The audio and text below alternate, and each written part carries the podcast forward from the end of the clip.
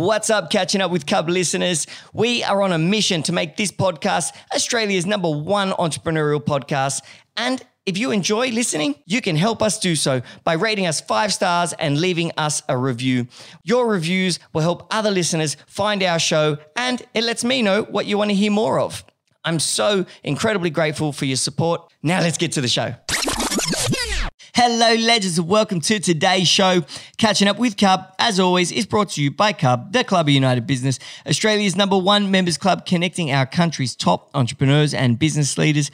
And today, I catch up with my friend Theo Chambers, the founder and C E O of Shore Financial, Australia's number one independent mortgage brokerage firm, six years running. Theo shared advice on starting and building your property portfolio, building a strong team culture, and the power of trust and humility when dealing with your clients. Of course, I also asked him the future of interest rates and the property market. It was a great conversation. I hope you enjoy the show.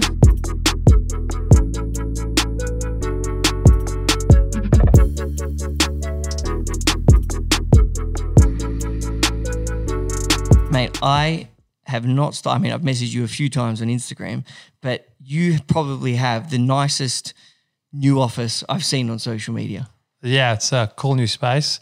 Very excited about it. It was a long uh, sort of work in progress. Um, we started looking around for a new office in mid twenty twenty, um, just after sort of lockdown and COVID hit.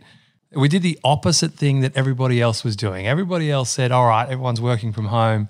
Um, maybe we should look at downsizing the, the space uh, or their office space and taking a, advantage of maybe a, a cost saving, right? I actually saw an opportunity where you could get a good deal on a new space because of that reason. Um, took like a year of um, inspecting places. I'm sure you just went through that process yourself. You know how it is. And it was scary actually in the middle of COVID. There was, you know, you could go through a, a building and pick your floor, pick your fit out. There'd be whole buildings empty. It was like a like a scene from one of those um, uh, zombie movies, you know. But it is scary too, because at the same time, like, I had the same reaction as you. It was like, fuck. Cheap, cheap offices, like everything's on sale. Yeah. But but you're doing it and you're like, in your head, you're like, yeah, this could be a good idea. But then, you know, COVID's uh, dragging on and you're like, oh, wait a second. You know, I've just signed a lease to start mm. here or or or we signed the lease for, for the C B D office and then the next lockdown happened and we're like, oh, how are we going to fit this thing out? You know, like it, yeah. it, it was scary to do. It was scary, especially yeah. when you feel like you're doing the opposite thing of everybody else. Yeah. It's like, am I doing the wrong thing? Um But yeah, no, it was one of the best decisions we made. You know, uh, the the decision was mainly for cultural reasons for the business, right? Um, we wanted to you know, incentivize people to come back to the office post lockdown, post COVID. You know, people got comfortable working at home.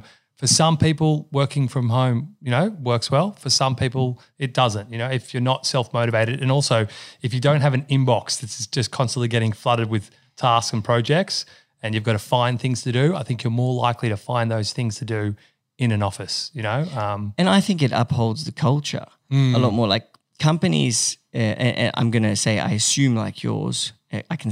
I mean, I, I see your company a lot through uh, – I actually was telling my brother you should apply for a job there, but he ended up joining Cubs.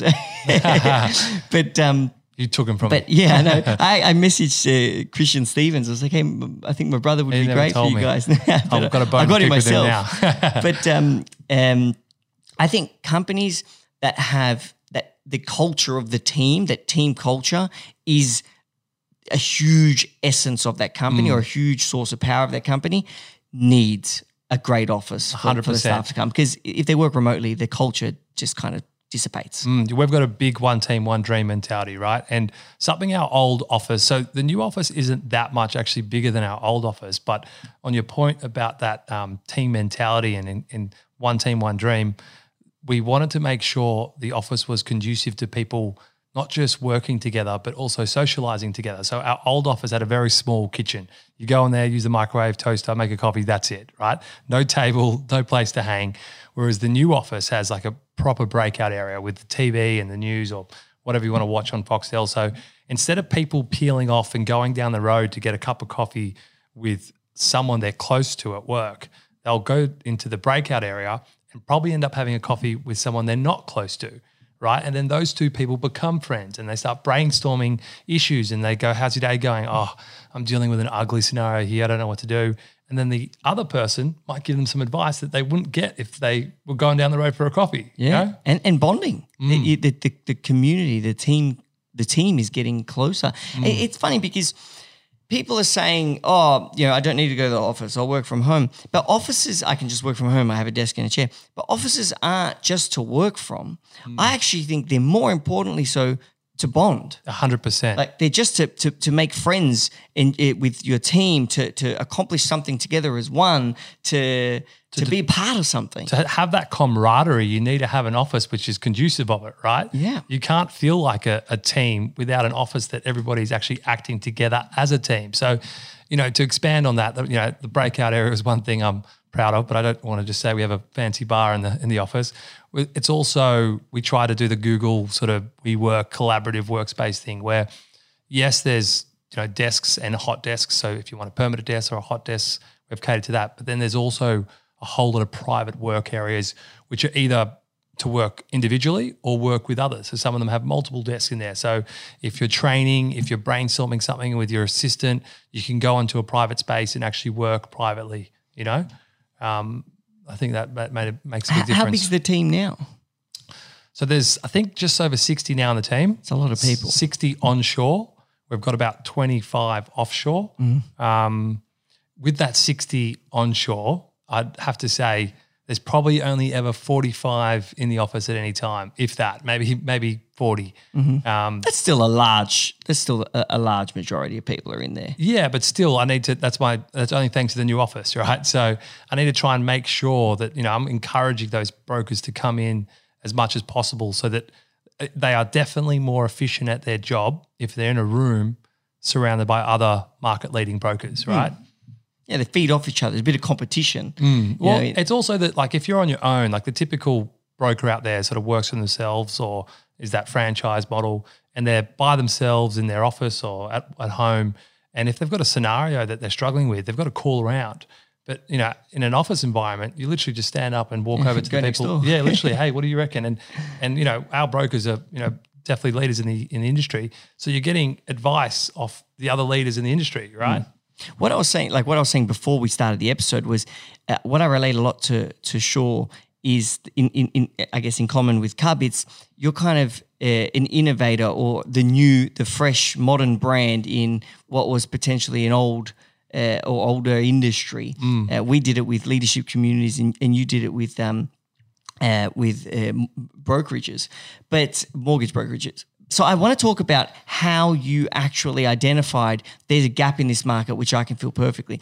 But before I do, um, I want to hear about your story. How, yeah. you know, did, were you, did you want to own uh, a brokerage? Did, was that always your childhood dream, or how did you? So I was always quite motivated um, because I had a you know a, a family of um, successful business owners, and they were very supportive, always making me dream that anything's possible. And, uh, you know, I always wanted to to knock the lights out of something, um, but uh, I didn't know what that was, right? And you know, I came back from backpacking around the world at nineteen years old with a bunch of credit card debt, and I um I met someone actually backpacking in Ibiza um, who was there, you know, living like a rock star. And I was like, what do you do? And he's like, I'm, I'm in sales, you know, I knock on doors for um, sales companies selling all types of things. So joined that company, I was assigned the Foxtel contract. So I was knocking on doors selling Foxtel. Um, it was annoying uh, hours. You'd have to knock on doors from like three or four o'clock till about eight. I think you're not legally allowed to knock on doors past eight. Um, and Saturdays are sometimes the best best days. So um, Saturdays was during the day. And coincidentally, I, I was I was great at the job, loved it. Um, I, I got promoted to to team leader within like a few months, and I thought it was so cool at nineteen to get a company car. It was a it was a big like twelve-seater Hiace van, and I thought that, that was pretty cool. I thought that was the best perk I've ever seen. And um, I remember one Saturday, it was a nice nice day. I was in Mossman um, uh, at the end of Rag- Raglan Street, and I was like, my friends were going to the pub, and I was like, oh, should I just call it a day? And there was one more ap- apartment block to knock on. I was like, I'm just going to do it. Knocked on some guy's door, and he happened to be the area manager of Commonwealth Bank. And we got along, you know, he liked me, I liked him. And he said, you know, have you ever thought about joining retail banking? And I'll be honest, at the time, I was like, retail banking, well, like to be a teller or something, no thanks, that doesn't sound too exciting, you know. No offence to all the tellers out there, but it just didn't really excite me. And then he sort of swindled me into thinking, you know, there's some um, cool things with, with retail banking. There is, you know, a sales element. You do get bonuses based on sales. You can, you know, have targets and whatnot. And I was like, okay, because I just didn't even think, what are you selling in a branch, right? Um, yeah, I wouldn't even know myself. Yeah, so I joined as a customer service specialist selling credit cards, personal loans. I wouldn't say you're selling, you're just handling all the inquiry, and you've got K P Is to make sure you handle all that as much as you can, right? Um, I wanted to be a branch manager at the time, and I I started training for a branch manager, uh, to be a branch manager, and then someone said, you know, what what the um, potential can be with the, the lender and how it's actually a monthly bonus based on um, K P Is, and I – I was more attracted to still maintaining customer relations um, as opposed to just being a micromanager as a branch manager, just picking apart all the problems and not really dealing with with customers. So I went down the um, the lending side, and coincidentally, back in two thousand nine, I bought my first property whilst I was a lender at C B A, and I used a broker to optimise my borrowing power. And then I thought, something's wrong with this. Why am I using a broker when I'm a lender at C B A? So then that broker offered me a job. That job was at uh, McGrath Oxygen Home Loan, so the in-house uh, mortgage business of McGrath. Um, I was there for a couple of years. You know, I, I sort of climbed the ladder there, and um, a few of us were banding together to um, negotiate with John to try and buy the business. John didn't like that that idea, so we uh, we got approached by another real estate group, Richardson and Wrench, and said, "Hey, we heard you're you're looking at um, you know." building a, a mortgage business. Do you want to come over to, to our network and set one up for, for Richardson and Wrench, which had one hundred offices? And so you'd be service you'd be servicing all of their offices. So we did a great little deal where they were exclusively servicing, or they were exclusive to refer financial services to us, but we weren't exclusive to them. So at Oxygen, we had to only look after McGrath, but we set up Shore Financial where we could actually look after look after R and W, but then every real estate agency under the sun. Mm. Um, so we hit the ground running with a contract of one hundred offices. So we started with an opportunity which made it made it a lot easier. And can you explain so why the real estate agencies do that model? Why, why do the real estate agencies want uh, the the mortgage company uh, partnership or to own it? Is it so that they can chisel, chisel in some of their so you're, you're, chisel in some I of guess their margin? This goes back to, you know, your comment about finding a, a gap in the marketplace and bringing something new age. So Um, real estate agents working with mortgage brokers isn't a new concept. It's been around a long time. But I guess we had a new way of actually um, making that synergy uh, profitable for both parties. Now, it's not just about, you know, referral fees and a profit share. Yes, that was one of the ways. But it was actually about uh, integrating our services into a real estate business that complements the day-to-day activities of their business. So we make their job easy, easier. We let them know who's a time waster, who's not. We update them on buyers that we're working with, saying, hey, yep, this guy's good to go. The buyer wants us to, to update the, the agent because they want the agent to know they're serious and they're ready to go. Um, and to bring them potential new homes. Yeah, and we just also give them visibility on, you know, someone being a bit of a time waster. There's a lot of time wasters out there that are going through properties and, um, you know, making offers when they're not seriously going to buy the property. Um, so we just we and we support them in the sense that we give them, we try and create listing referrals and, um, you know, give them listings back. We try and um, look for property management opportunities. So it's a two-way, you know, reciprocal referral relationship. Um, and and how closely will you work with the re- – so one thing like it comes up in a lot of episodes when, when people are doing partnerships, they say you want to be as integrated as possible uh, with the people you partner with. What, what's your um, opinion on on how you how regularly sh- you should be in touch with your partners or, or how do you manage the relationships? Yeah, so we now try and automate those updates as much as we can just because you then become guilty of not doing it manually, right? Mm. So – We, our systems do a lot of that communication. However, you want to be um, updating and, you know, quite in, in, intertwined with them, but you also want to make sure you – the problem in our synergy with mortgage broking and real estate, uh, the real estate agents is that the consumer also wants to know that there's some level of separation, right, so that their financial information isn't being divulged to the real estate agent, right? So you've, you've got to make sure you're separate organisations and you're, you're running things separately. You're just acting in the best interest of both parties. Right? You yeah. know, you're trying to get the, the job done for the real estate agent and you're trying to do the best thing for the client at the same time. And so you were walking around, you're nineteen, you're knocking on doors, selling some Foxtel boxes. Well, that's that's kind of like one of the hardest jobs mm. anyone can ever have. Was it that? Was that the experience for you? Or I guess what were some of the greatest that, lessons? Like, what were the things you took away from from that time? So um, I was I did it only for about a year because it, it does get tough towards the end. Um, you know, I I enjoyed it, and it was actually some of the best experience I, I ever had because you're really throwing yourself in the deep end and making yourself uncomfortable, opening a, a door and speaking to a stranger and trying to get them to sign up to a two-year contract, you know. So, and a, a good day was three or four sales, but to to get three or four sales, it was at least one hundred knocks, right?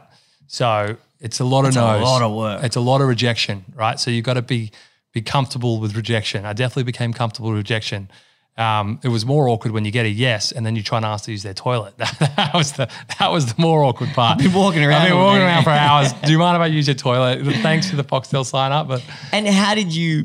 Because I could imagine you being exceptionally good at that. Would you call yourself a people person? Yeah, I'm a people person, but like I, I wouldn't say um, ultra confident and arrogant. I'm not like this person that thinks that I'm invincible. I I, I recognize I've got flaws and I, and I've. You know, I always say there's a big difference between someone who's um, arrogant and someone who's confident. Someone who's arrogant thinks they're flawless. Someone who's confident knows their flaws and works with them, right? Um, I'm the confident person. Mm. You know, I know I'm not perfect. I know I make mistakes, but I'm having a crack, right? Yeah, and you're kind of just honest and authentic. I reckon that always, being honest, like that kind of authenticness, when you can tell this person's not acting, they're just being themselves and talking to me, that always helped. That always helped me at the start of Cub when I was, I'd be sh- like before there were lots of members, I'd be sharing the vision with them, you know, some of the first people that ever mm. joined and I'm, this is what it's going to be. And, that, you know, they could say, oh, this, this kid's excited. Like It's, it's funny you I'll said that. Him. I, I actually really try and manifest that energy, right? So um, when I first started at Foxtel, I was going through like a big detox. I was like being super healthy, exercising every day, trying to, to shred for summer, you could say. And I feel that when you're healthy and you're, and you're trying to um, manifest a, a positive energy, what I'd like to do when I used to knock on those doors, I wanted people to actually feel my energy. I wanted people to actually feel that I was like an honest, genuine person. I'm not stitching them up. I'm just trying to get them to buy Foxtel, you mm. know, and I'd look for things maybe to appease them, you know, if they saw some footy boots or something, I'd be talking about the sports channels or if they had a big plasma and I was like not even getting digital free-to-air, you know, things like that. Um, but, but I wanted them to understand that they could trust me and I, I've been practicing that ever since. So I always, when I get into a room with someone I'm, you know, trying to form a relationship with, I try to make sure they can really feel my energy. I understand I'm someone you can trust. You don't need to say, please trust me. Just just read me. I learned that lesson when I was uh, – I had one job where I was selling furniture and like kitchens and I learned that if I tell someone the things that I think about uh, – that I think wasn't a positive about a product, I wouldn't even say a bad thing, mm. but like something that's not a positive. If you say, mm, look, it's it's it's a really beautiful couch but it, it is a bit heavy. You know what I mean? So like it's mm. hard to move. Mm. Yeah, they, they're kind of like, oh, this guy just told me something that's not, like he's not just telling me, oh, this couch is amazing. It's the best couch. You should buy it. Like, you're being real. Yeah, you're being honest. Like I mean, I, I mean at that point then I started doing it too. yeah, yeah, yeah. but I but, but now it's different. Back then I was young and and uh, I was re- I was learning social um You, you learn these social social, social yeah, awareness. Yeah, you, you learn what people look for and what mm. they don't. And then when you realise, well, wait a second, you know, because you probably did it the first time you, you do that is you're, you're just being honest. And then mm. you realise, oh, this person liked that. And then you kind of get to the point where it's like, okay, well, being honest is actually helps someone trust you, like mm. what you're saying, helps them trust you. And yeah. and well, that's a good way to start a relationship. Well, even in the you know, three years of working in the retail sector of, of Commonwealth Bank, you know, in the branch land, Um, even that you'd think is pretty monotonous work, right? Turning up every day, seven thirty to open the branch and, you know, dealing with, a lot of the time you're dealing with customers' problems. And a lot of the time people really hate the bank, right? But you need to act like I'm on your team and we'll, we'll work through these issues with the bank, you know? And that same relationship nurturing skill and that same approach, I guess, then carried on into the broking industry, right? Because at least I wasn't wearing the bank's uniform and logo. I'm, I'm wearing my own uniform and logo and I'm saying that honestly. We're going to team up against the bank together, mm. right? Um, and that goes back to that social awareness and trying to create that trust without saying, trust me. Yeah, you know? yeah, that's that's what it is. And and really, if you can produce you know, that that's so much of what your character is. Um, uh, if, if you can produce a company culture, which is what you've done, that carries that that it's it's I guess, yeah the culture of trust. You know, mm. build we want to build trust with our clients. We want our clients to trust us. We're taking care of. You know, a, a, in a lot of cases, it's the you know a, one of the biggest decisions of their life. A hundred percent. You know, yeah. They need to trust that we've got their best interests at heart, and and that we need to we need to be honest as well with them in terms of this is not a good idea. This is a good idea. We what think. They can and can't do. Mm. Yeah. Look, you, to your point, buying property is the the biggest decisions most people make in their lifetime, and they only make them a handful of times, right? And you know, it's something that even you know very successful. You know, business owners or very, very successful investment bankers or or whatnot, people with fancy job titles still get stressed about, right? And it's not just the the trust element, but also showing that you genuinely care and want the right outcome for, for them, right? So when you see them buy their dream home or you see them create so much wealth through property and a journey, some of my relationships I've had for now nine, ten years, and I've met some of these people when they were a first home buyer buying a little two-bedroom unit. Now they've got, you know, twenty or thirty million dollars of property, and they feel that they have been on that journey with you, and that's such a rewarding rewarding relationship to be a part of. If you know it is. I mean. It is, and it's also, I mean, risky for me to say this, but it's also been amazing too, because really you could pretty much guarantee anyone that has bought property with you guys over the, how long has the company been now for? ten, ten years, yeah. ten years has gone up in value. Yeah, exactly. so, so, so every transaction has been successful. Even in the last yeah. four or five, right? And so we've got clients that have been through two of those cycles mm. and you've seen them really create wealth to a point where they're now married with kids and they're buying the family home, and life is quite easy when back back when we first met them, they're really stressed about how am I ever going to own a family home, you know?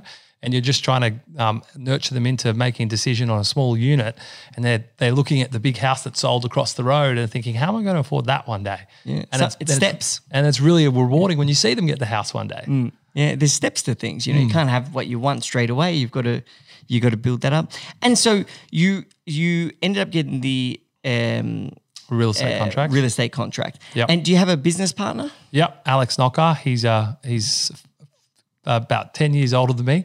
Um, and he was always, he was almost like a, I shouldn't say this, but like a second dad, right? He, I was always the guy on the ground doing all the the dirty work and running around and, um, you know, more hands on. And then he'd be my, my soundboard where I'd, you know, my, I'd go into the room just to, to vocalize what I'm thinking about, and he'd, you know, sound check things. Yeah, I agree. No, uh, calm down on that one. Maybe let that one go, you know. And, and how did you meet him? We met at our previous employer, um, yeah, at McGrath. Okay, so you guys broke out, went out on your own, mm. and and uh, obviously you started with you. So you got you two, you've got this huge contract uh, with the real estate company. Did you freak out because you haven't got any staff yet, or how did you yes. how did you go with that? So the first uh, six to twelve months were really stressful. I remember I went down to Melbourne and actually saw a um. a famous motivational speaker. I think his name is Paul McGee um, from Northern England, and um, he's got a book called The Sumo Guy, um, Shut Up and Move On, Sumo stands for. And um, he he had this this thing where you um, you rate your problems out of ten, right? So I got out my phone in this conference and I wrote all my problems down because I was really stressed at that time. I was like, We're put the money's going out the door. I left a good wicket, right? We were I was um, on a good good income at, at my previous role. I threw that out the door. Um, the income wasn't coming in, but the expenses were going out. You know, we had rent, a whole lot of expenses. Even just something as simple as the the, the phone system, the phone bill of this place was was a joke because um, we were in like one of those shared offices, and I was really stressed. We'd been working on that real estate contract for six months, gone out to like eighty offices, and we hadn't had one single referral from the whole network because it doesn't happen overnight, right? You really got to show these guys that you're someone that they could work with. I wrote all those problems down and and made a, a calendar reminder to go off in six months' time to re-rate those problems. That was Paul McGee's thing. Put your problems on the on a scale once they're now and look at them again six months' time. Six months later, the, the alarm sort of went off, and I was coincidentally in a board meeting. And things were going really well. We were excited. We were looking at a new office. The team had grown. You know, the network was starting to be a fruitful relationship. All the brokers were were getting some opportunity out of it. And and it went off. And I looked one by one, and I was just like, wow, six months ago, I remember sitting in that in that. It was at the Crown, the conference. I was like, I remember sitting in that ballroom at the Crown, listening to that guy, and I was freaking out about these things, questioning if I made the right decision. And now, in hindsight, those problems are, are nothing to me, you know? Yeah. yeah. As you get more mature in business, like when you first start your business, you think everything is going to kill you. Mm. Everything that goes bad, you're like, oh my God, this is it. I'm, I'm done. I'm done. But then as you get, I guess, as the years go by, you just kind of more and more like, ah, mm. nah, whatever. It'll, I'll fix it. You're willing to make mistakes. I think mm. that as the years go by, you realize mistakes make you stronger. So I've made loads of mistakes, you know. And you just gain the confidence in knowing, oh, well, I mean, something worse has happened and that didn't really affect us. That, you know, like mm. we solved that and we moved on. We'll move on. Yeah. Mm. I used to think like, if one person didn't like Cub at the start, I was like, oh my God, like it, it sucks. This is the end. Like, yeah, but, but, but, but now I've said it in an episode before, fucking T-Rex could rip off the roof of the clubhouse. Like, ah, whatever, we'll build a new roof. Like, you know, mm. like every problem is always an opportunity to grow. It's not an actual problem. Mm. It's an opportunity one hundred percent to get better. And, yeah. But if you look at it that way. Yeah. So if you look at your mistakes that way, if you dwell on them like they were just a big failure and don't learn from them, then it's, it's your own detriment. Yeah, it, it's your choice how mm. you look at things. Mm. I, I I definitely learned that. And you were saying, shit, did I, uh, was that a good idea? Did Should I have moved? Should I have moved my good job? I was making good money and started this thing and now I'm, I could be in debt. Mm. Or, or what was the what was the thought process? What gave you the courage to change jobs? Was it because you came from a family of business and you thought, hey, um, I, you know, my My parents are in business and my grandparents in business, I'm going to be in business too? Or what was the drive? I have to, as sad as it is to admit, it's a bit of that, right? I, I just felt, you know, I wanted to run my own business, you know. Um, I was a bit of a uh, delinquent and a naughty boy as a teenager, so I also wanted to like right my wrongs. um, Make my parents love me again. Yeah, yeah, I wanted to prove I'm a good boy now, I yeah. swear. Because I was only twenty three or four when I started um, Shore. So oh, that was same same age as me when I started Cub. Yeah, so, you know, you, you still feel like you need to make it up to your parents at that age for anything you've done in your teenage years. Um, and, yeah, I just I, I felt like we, we were lucky to have a, a contract to run with before the uh, we even had a brand name, right? So these people that approached us knew that we were good at our job because we were top in the company and the company was top in the industry. So they were like, well, we want you guys to do it. Figure out what you want to call your business and figure out how you want to do it, but let's just do it. Mm. So and where did the name Shore come from? We spent a whole day in a boardroom um, in North Sydney at uh, whatever that, the Harbour View Hotel. Um, and every name you can think of that's something financial or um, something finance is pretty much taken because financial and finance covers a very broad range of services, anything in the financial services industry, not just mortgage broking, right? And everything we'd think of, we'd search, and then it wasn't, it was uh, wasn't available and taken. And then, um, I, once again, probably shouldn't admit this, but then at the end of the day, six six thirty, we went to the Greenwood pub, and we're having a couple beers there, thinking what we're going to call our business. And I made a comment saying, actually, I used to um, come to this pub when in year twelve when I used to go to Shore School. Yeah. And they were like, hang on, what about Shore Financial? But we didn't want any connotation with the school. We wanted the connotation to be with the ocean, right? Because then after speaking to some marketing guys, you know how they love to to sugarcoat things, they said there's um, a soothing a connotation with the seashores, right? And when you're talking about a stressful subject, you could put some water and yeah, some beach like pictures that in the background and it makes it soothing. That's so marketing. Yeah. Like, that's yeah. a cool story.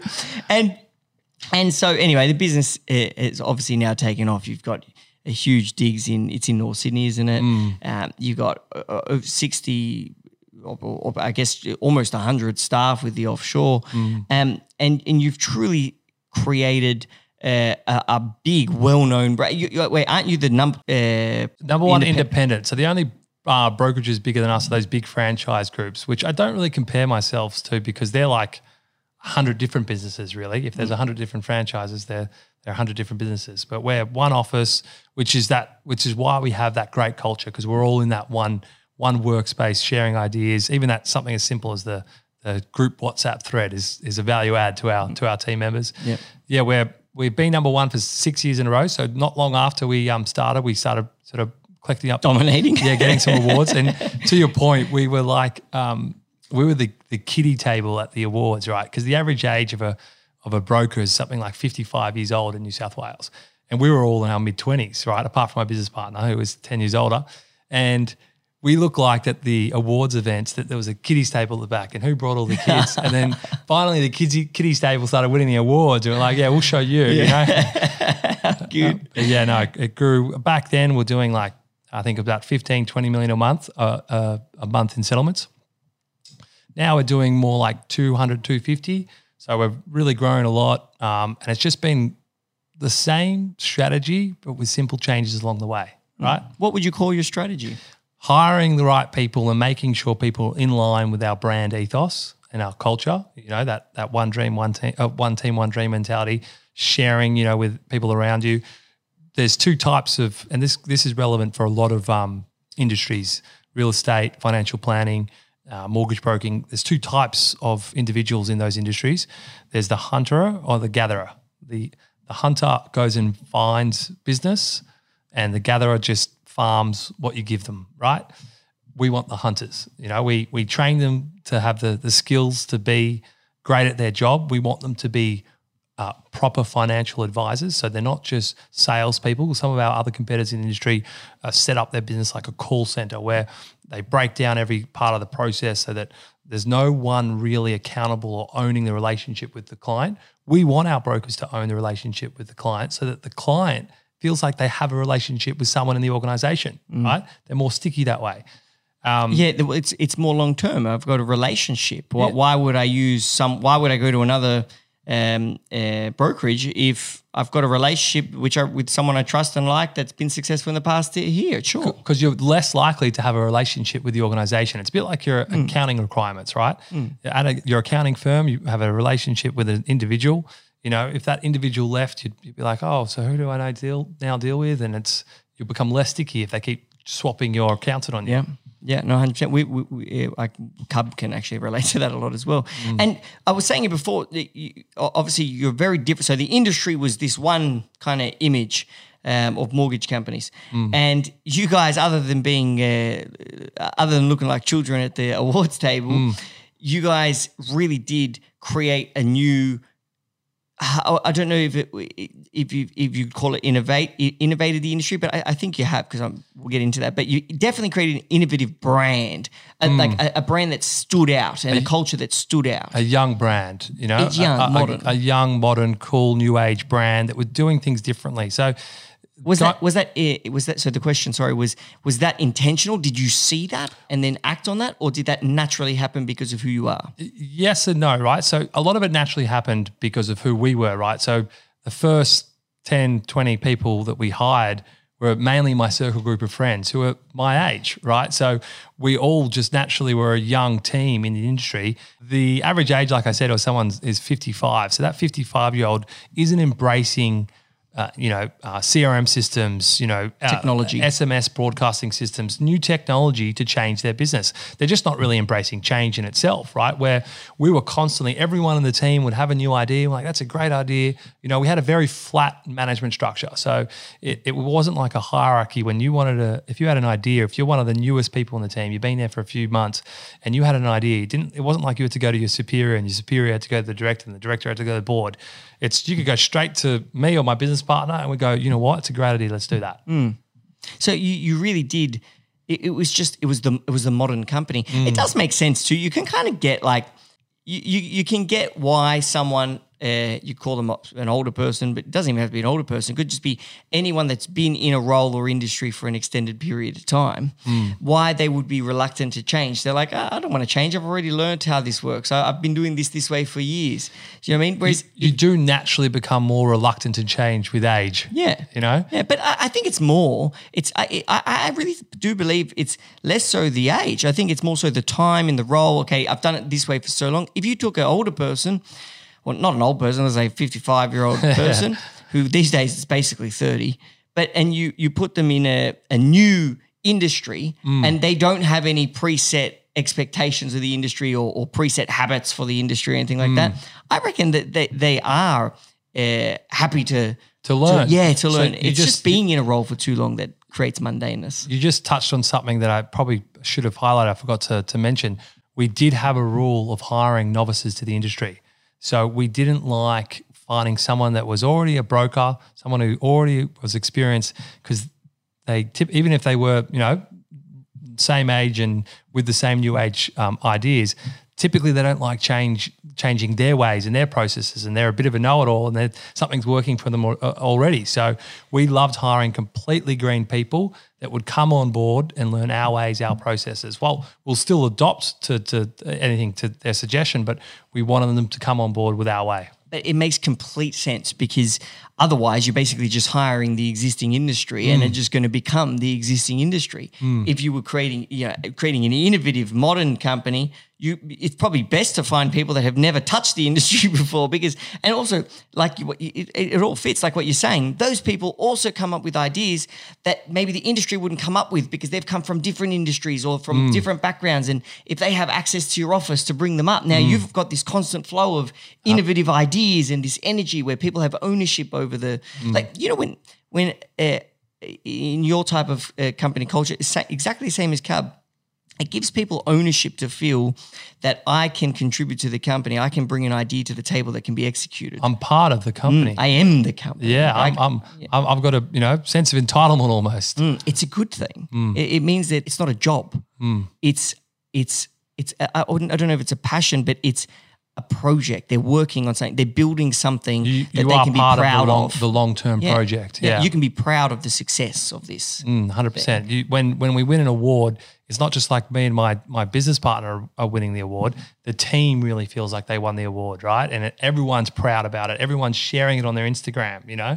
Mm. It's great. Yeah, it's it, that's that's well, that just shows that your team feels ownership over the company and brand. Mm. You know, they're, they're proud to, you know, it's kind of like, oh, oh shit, it jumped out of my head. What was I going to say?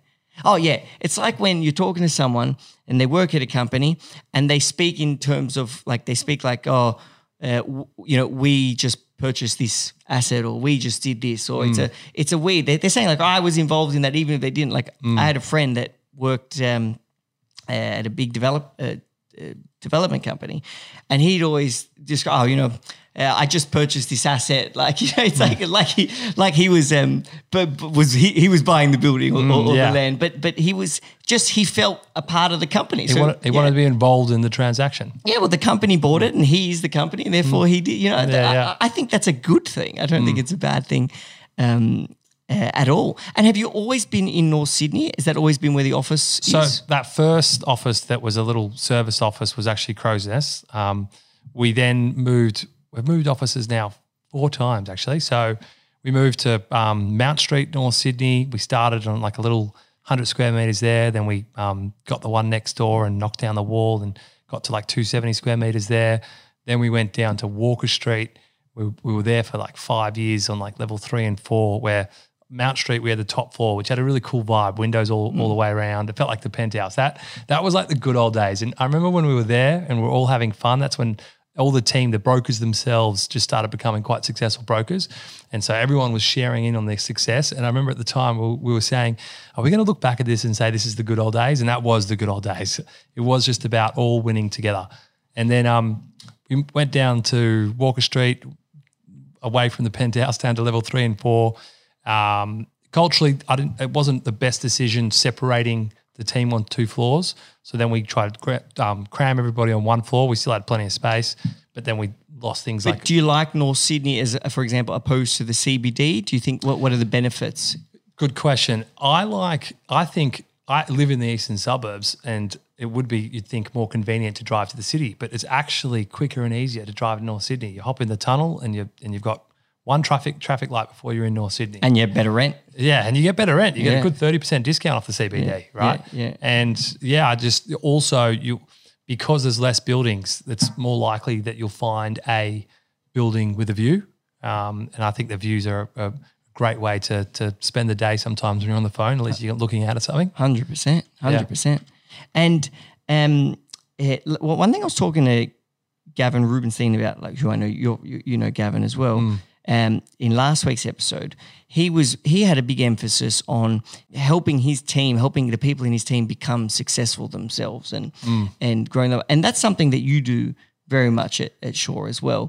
How do you go about that, or how do you communicate that and assist that? You know, going back to what I was saying about how I feel about clients and genuinely um, feeling happy and, and rewarded when I see some a client succeed in their property journey. I feel the exact same about uh, a broker joining the team. I love seeing someone who has come on board and they might have been a bit, you know, financially strapped and struggling when they joined, and then two, three years later, they're buying their first property. You know, they're, they're able to afford to travel around the world and they have financial freedom. And I find that really rewarding. And, you know, I put a lot of effort into everybody that joins the company to make sure that, that they get there, you know. Mm. And when if someone doesn't make it, we've got a pretty low turnover these days of people that don't make it because they're a bit more uh, meticulous in who we hire. Mm. Um, it does take time to get that though, doesn't mm. it? Like it, in your first few years of business. The, hire, the hiring policy? Yeah. Well, mm. you, you, you hire, you're less successful with team. Like Cub had a high turnover of team members uh, the first three to four years. And large part that wasn't even the people's fault themselves. Large part that was the company trying to figure out, okay, well, what is the structure of team we need? Who is the right person for each role? What are these roles? Because, you know, we weren't, we had to kind of invent new a new mm. company, a new business model, new roles. So we didn't have a model to kind of mm.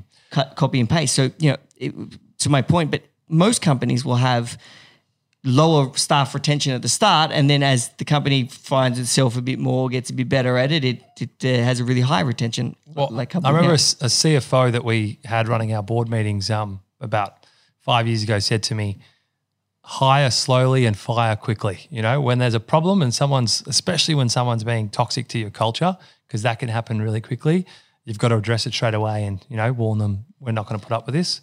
Toxic culture is the word, and one person it, will spread it, like cancer. I was about to say, I don't want to use the word, but it's like a yeah. cancer that could spread throughout the whole office real quick. It's even, amazing how it, that It could spread to even some of your staff that might be in different states. You know, you, you find out they're talking and I'm like, you spoke to so-and-so, what the hell? What are you even speaking to him for?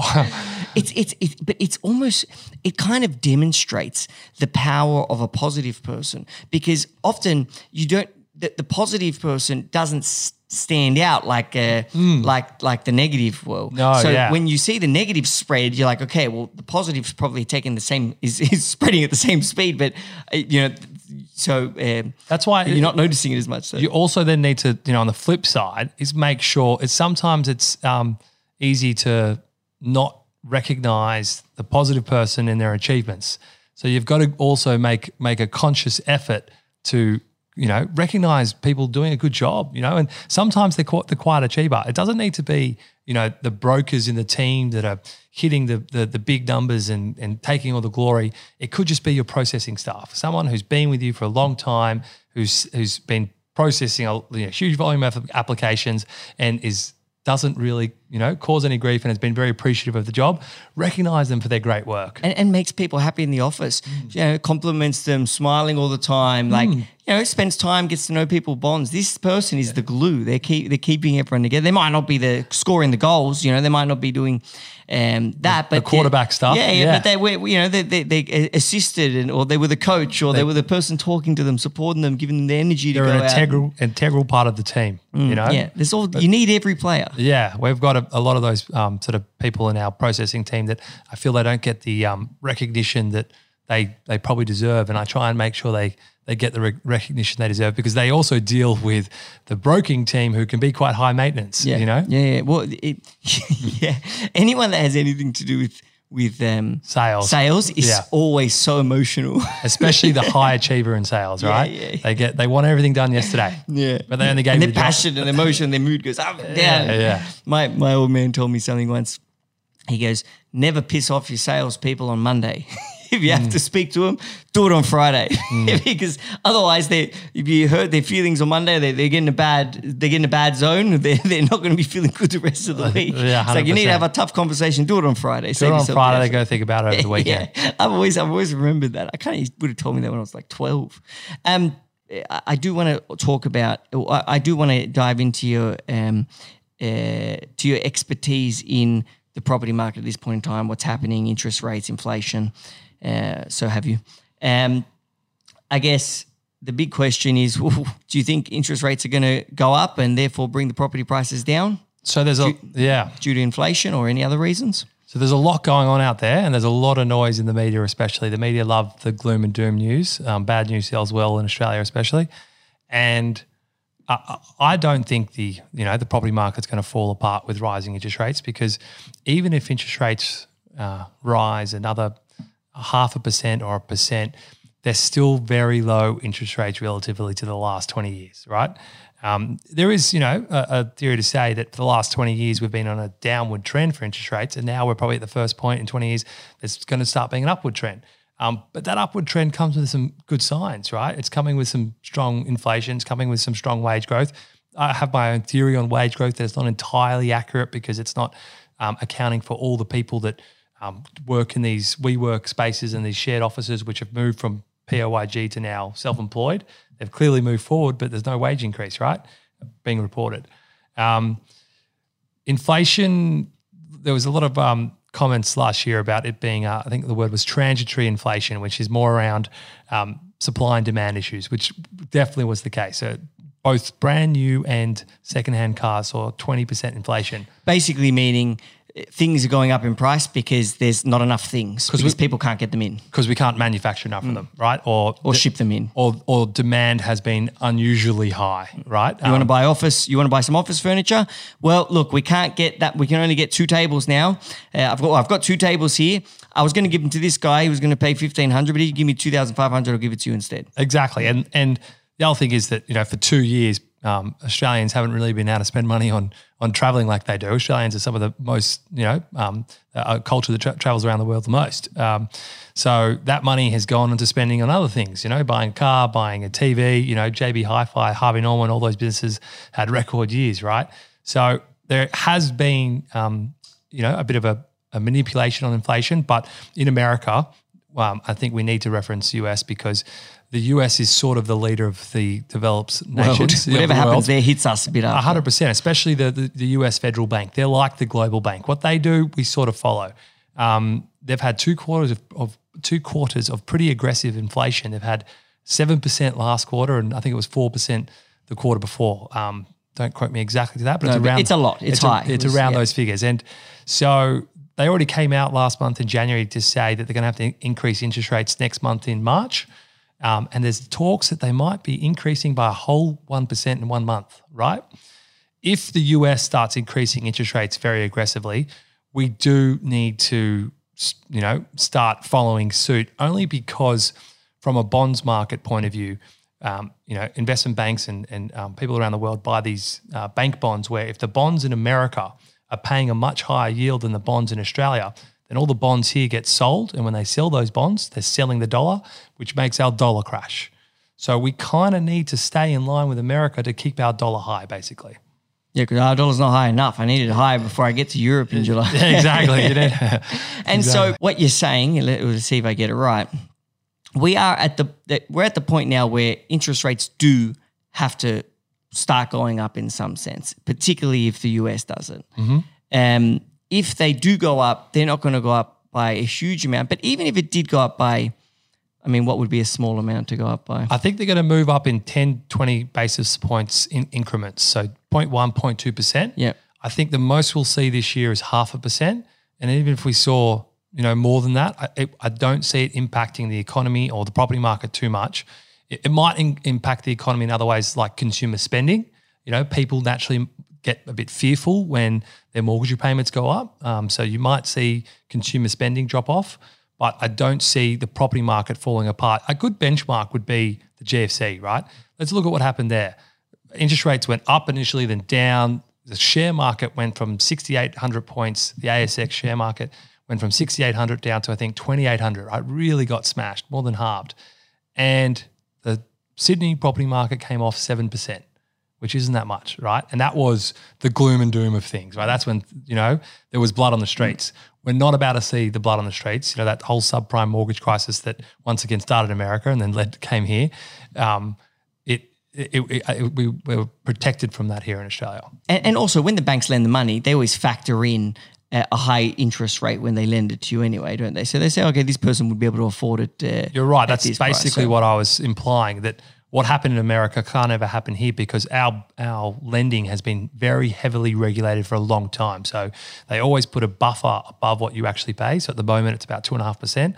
So they make sure that consumers can afford the loan at around five point five percent. And Mark Boris was telling me literally last week that Australia has, or telling me something along the lines of, I don't want to quote him exactly, but Australia has the lowest default rate of any country mm. on home loans. So basically Australians aren't. That does go back to the twenty-year trend though, right? So when you've taken your mortgage years later, it's less. The interest is less. So things might change with an uh, increasing trend, but look, yeah, we're, we're very, um, very safe. Because interest rates, sorry, just, I just got what you're saying. The because interest, interest rates are going down, the cost of your mortgage is going down. So hence. It's hard. It's if you if you were able to afford it when you first bought the property, and five years later interest rates are a lot less. You're probably earning more now, and your property's cheaper to repay. Yeah, so yeah. default's been very low because of that. Um, And so what effect do you th- would you think? Obviously no one knows, so we're not telling listeners, hey, this is what's mm. going to happen. We're just talking like, hey, this is my opinion. Uh, what do you think, what effect do you think it'll have on the property market, and is now a good time to purchase or is it a good time to wait? Or I know that's a tricky question so, for someone like yourself to have to answer, but no, I've got some I've got some passionate views towards that. I never think someone should be making a decision based on their economic economical forecast. You know, I think the hardest thing to do is actually find a property you want to buy and buy it, right? You know, and the perfect property also is the perfect amount of compromise. Nothing's going to tick all the boxes, but there's so little stock in, especially in Sydney, there's so little supply of of housing that the hard and a huge a huge amount of demand. The hardest thing for people to do is actually find something they want. So don't think, oh wait, if I found another property like this in a year's time, and the property market might come off five or ten percent because of these interest rates they're talking about in the media. Take out your crystal ball, you know, forecasting. Mm. You're not a, a no world, one knows. You're yeah. not a world-leading economist. It's same as I feel like with trading shares. You should just buy shares when you want to buy shares for a long-term view to hang on to them for a long term.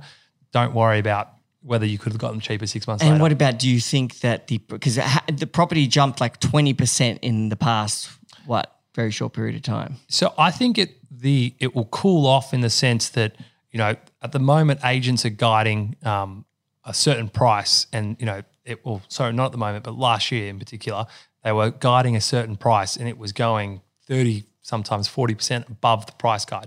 I think you'll see less of that. I, I think you're going to see things selling for more accurately. Accurate prices. Yeah, more accurately in the price guides. Um So I guess in a way that is some sort of, you know, cooling off or correction, um, but they're still going to be strong. There's, you're still going to be at an auction with another person who wants to buy that property because in Sydney in particular, the supply just is always outweighed in demand. We cannot make enough housing here in Sydney.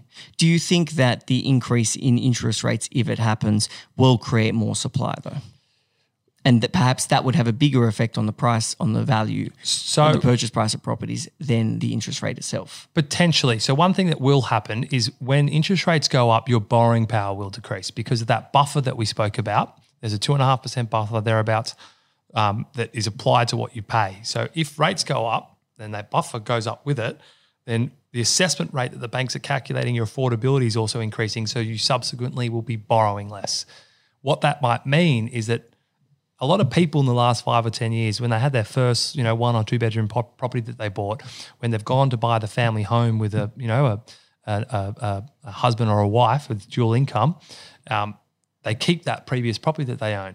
You'll start to see that they might not be able to afford to keep the previous property, or they might, you know, not be able to afford to maintain the, the property they have if they want to do a renovation, do things. So you might see more transactions because your borrowing powers will will.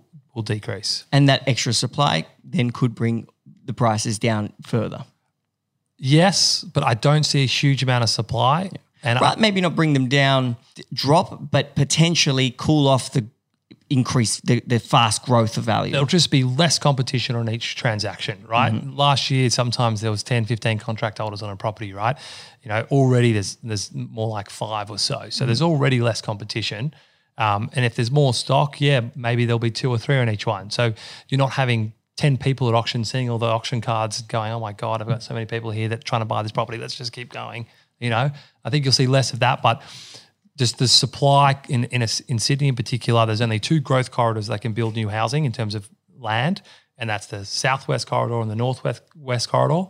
And units in particular are very hard to get approved and build in, in, in Sydney. Uh, there's limited areas you can actually build units. So the supply will always be outweighed by demand, in my opinion. No, I agree. And Sydney's got the advantage because just the geography of it, just the the, the water stops the land. The harbour yeah. really makes things difficult. Yeah, yeah, yeah. Stops, everyone wants to be as close as possible to the water.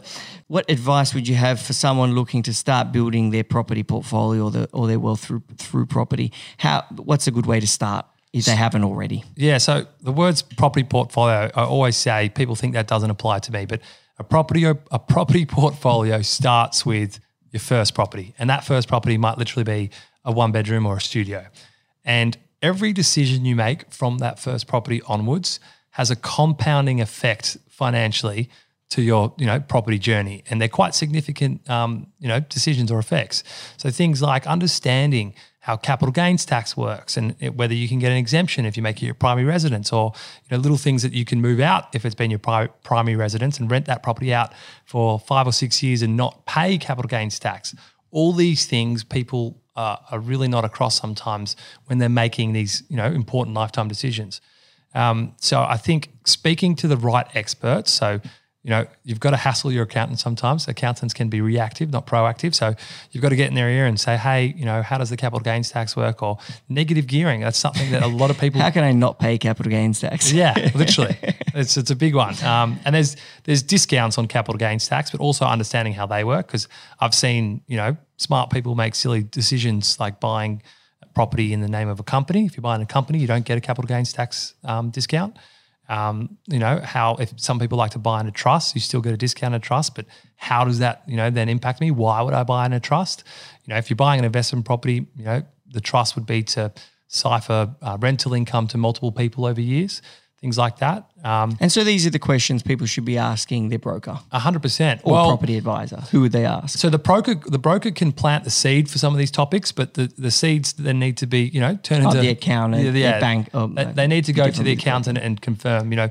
So the thing that the broker can do, something that we do well, is um, sort of debt consolidation advice, structuring your debt ideally for tax purposes. So let's talk about the the, the family who've got, you know, um, ambitions to buy an investment property.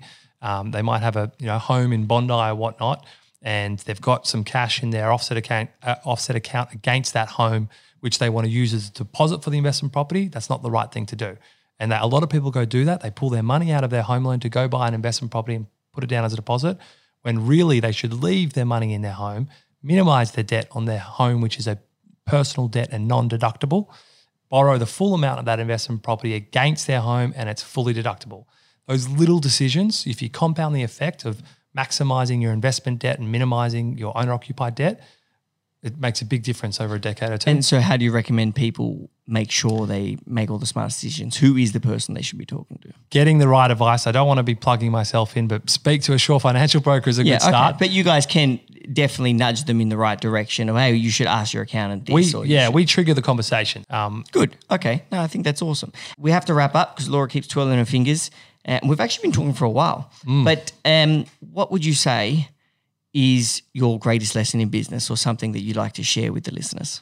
So I think um, my greatest lesson by far would be practicing humility. So being humble in your work, you know, even when you um, succeed, you know, don't let success uh, turn you into a different person, because I've seen so many people, not in our business, not even out in just in our industry, but uh, in our client stories or in our, you know, other industries, just friends of friends, where they get a taste of success and success turns them arrogant, and then they, you know, fall apart quite quickly. They know? stop looking to learn. They stop looking to learn. Yeah, that's what it is. one hundred percent. And they think that all their ideas are the brightest ideas, and they become a bit of a know-it-all. And I think if you're successful in your career, you know, practicing, you know, humility with be, whilst being successful is such a powerful thing, so that you always, you know, are open to learning, you know, new ideas and new concepts, and always being open to the concept that you you might be wrong, you know, that you might be doing something wrong, and, and that your method could could could change, and being able to adopt and adapt to change. And I would say even don't be embarrassed to admit, yep, you know what, you're right, I was wrong, I, I changed my mind. Mm. No, people don't change their mind enough these days. If you notice that, it's like, oh, this is what I believe, I'm never changing my mind. Whereas like